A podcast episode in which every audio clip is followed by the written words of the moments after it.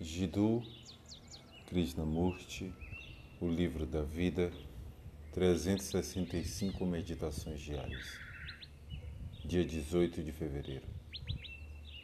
As ideias limitam a ação?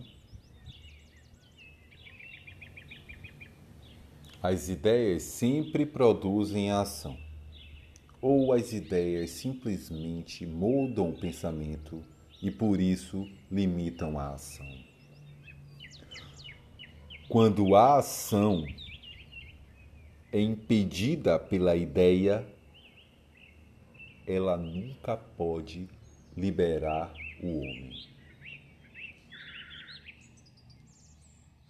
É extraordinariamente importante entendermos este esse ponto.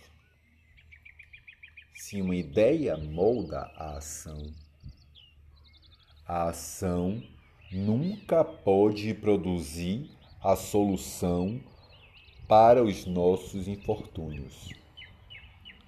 Porque, antes de ser posta em ação, temos de descobrir como se produziu a ideia.